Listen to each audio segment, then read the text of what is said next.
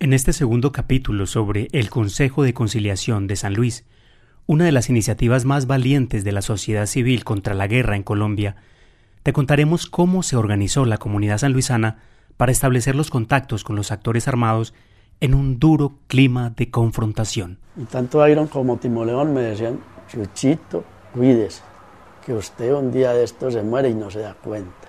¿Qué acuerdos lograron? ¿Y qué surgió de ellos? Entonces Argos decía, nosotros hacemos inversión social en la zona, pero no le damos plata a grupos armados.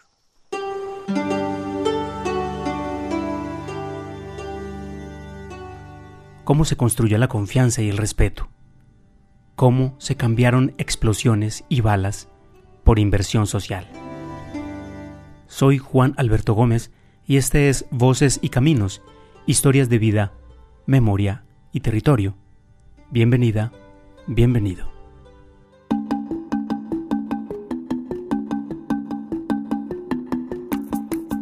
La familiaridad, la cercanía, el compartir un territorio, facilitó el contacto con los grupos armados en las primeras gestiones de lo que se llamó el Consejo de Conciliación de San Luis, una gestión inicial que buscó detener la voladura de torres de energía y permitir la reapertura de la fábrica de cementos Río Claro, que tenía sin trabajo y sin salario a más de 350 sanluisanos.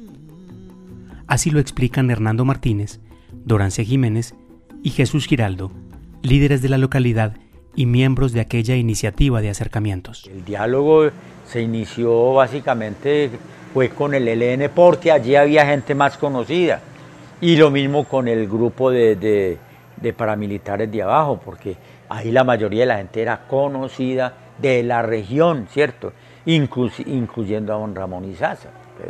todo eso facilitó por lo menos que nos acercáramos. Me conocía porque él vivía por las Mercedes en la época en que yo trabajaba en Triunfo y tenía a sus hijos en la escuela de las Mercedes y yo iba a visitar esa escuela. Yo lo conocía a él y él me conocía a mí. Había una buena relación como padre de familia y como, como director de la región. Como yo era conocedor de este territorio de abajo del Magdalena donde se asentaban los señores de las autodefensas y trabajaba mucho por allá en la mina, incluso yo trabajaba aquí en este río y trabajaba para allá y aquí en la Viquita. Entonces yo me movía mucho en este sector, de aquí a allá, y entonces eso me dio una gran ventaja para poder estar en las comisiones y no correr el riesgo, porque había un miedo del campesino, es que si los campesinos de acá de arriba, que se reunían, que iban a una comisión con la guerrilla, de pronto lo informaban mal y entonces podía correr riesgo con los señores de abajo, o viceversa. Por ejemplo, un campesino de los lados de Río Claro, de para allá de esos lados, o Monteloro, bueno, que era más visitado por los señores de las autodefensas, podrían de pronto correr riesgo con los señores de la guerrilla. Entonces, debido a eso, había esa limitancia. Yo no la tenía. Yo, gracias a Dios, eso me dio mucha ventaja para poder estar como campesino en las comisiones. El primer encuentro lo hicimos aquí en, en Los Colores. Yo le conté todo el rollo de qué habíamos hecho, qué estaba pasando, qué habíamos hecho y cuál era, qué era lo que esperábamos. Y que simplemente ellos nos autorizaran, en cierta forma nos autorizaran, sí, porque no éramos objetivo militar, para comenzar el diálogo con, el ELN. Y, y, él dijo que sí, que no había problema, que viéramos a ver qué hacíamos. El comandante de las autodefensas del Magdalena Medio era Ramón Izaza, vecino del corregimiento Las Mercedes de Puerto Triunfo, a una hora de San Luis.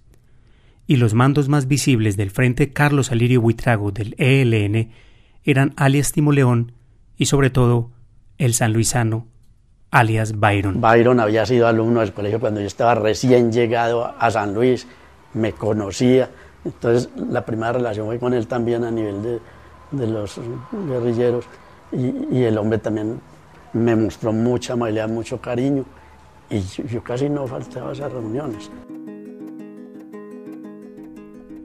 Inversión social fueron las dos palabras que permitieron avanzar y mantener a raya la confrontación armada. De ahí nace la Fundación Río Claro. Así lo recuerdan también Pedro Chica y Berta Martínez, miembros del Consejo de Conciliación de San Luis. Después que se empieza en ese diseño a pensar en la necesidad de recursos de funcionamiento del Consejo como tal, y sobre todo la gestión de recursos para los proyectos, que fue la cosa más difícil. El desafío más grande fue ese, la financiación de un proyecto o, programas de desarrollo con impacto en el territorio. Terminó costando vidas porque porque había una instancia paralela, es decir, a la empresa, a la iglesia y al gobierno departamental no le agradaba mucho que fueran las comunidades que tenían tanta capacidad de contacto con los subversivos y los paramilitares quienes lideraran ejecución de recursos que ellos aportaran y crearon la Fundación Río Claro porque inicialmente fue una junta que se nombró, pero no era como Consejo de Conciliación, se denominó después Consejo de Conciliación y Desarrollo Social después que se, se creó la Fundación Río Claro. Y los señores del ELN en ese entonces, que fueran los que estaban tumbando las torres y con los que se reunió, te dijeron, bueno, nosotros aceptamos. Si ellos hacen inversión social en la zona, pues que hagan inversión social y nosotros respetamos esa parte, pero que se vean las cosas. Entonces ya nos reunimos con Argos, bueno, ¿cuál va a ser el sistema para hacer la inversión social.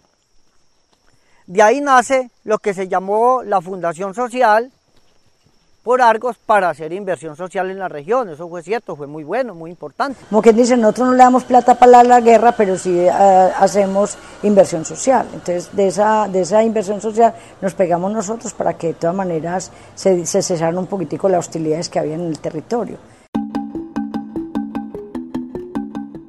Pero mientras la comunidad mantenía diálogo y contacto con el ELN y las autodefensas del Magdalena Medio, otro actor, las FARC, no se mostró interesado en conversar.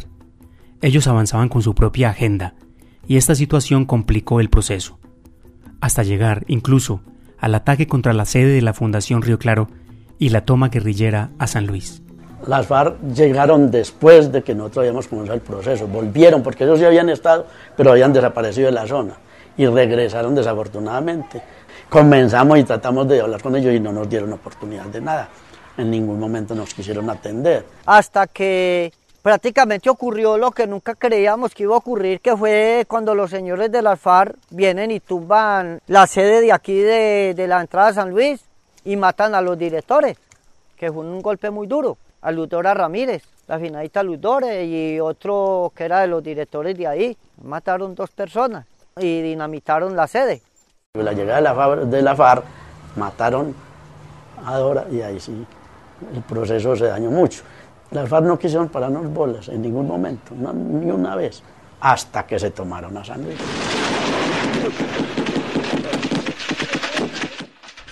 El golpe mortal a la Fundación Río Claro en 1998 y la sangrienta toma guerrillera de diciembre de 1999 truncó el ritmo y los logros del naciente Consejo de Conciliación de San Luis.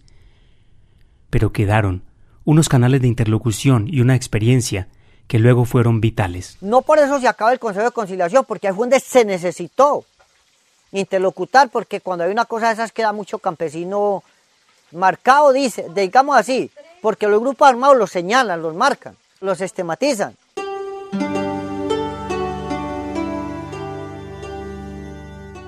¿Cómo fue que se llegó a salvar tantas vidas? Literalmente decía, vamos a matar tales personas. Incluso la de 32 jóvenes amenazados en un listado del ELN. La, lista de los muertos la dejaron en el pecho del muchacho que mataron. Escúchalo en el tercer capítulo de esta serie especial sobre el Consejo de Conciliación de San Luis. Hasta pronto.